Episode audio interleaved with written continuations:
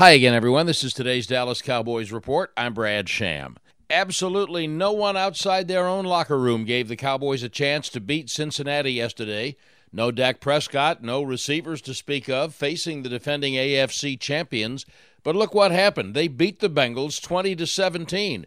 Cooper Rush filled in for Prescott again as he did last year. Noah Brown had a career receiving day. The defense was eye-opening and it set up kicker Brett Maher for a walk-off game-winning 50-yard field goal. It's so much fun. I, I can't describe that. I honestly don't know what happens after. In the moment, it's the ultimate trust in Bryan and Jake. Fantastic at what they do, and they did it again. Gave me a great look at it. You know, I felt like I put a good confidence stroke on it. See it go in, and then kind of just mayhem, to be honest with you.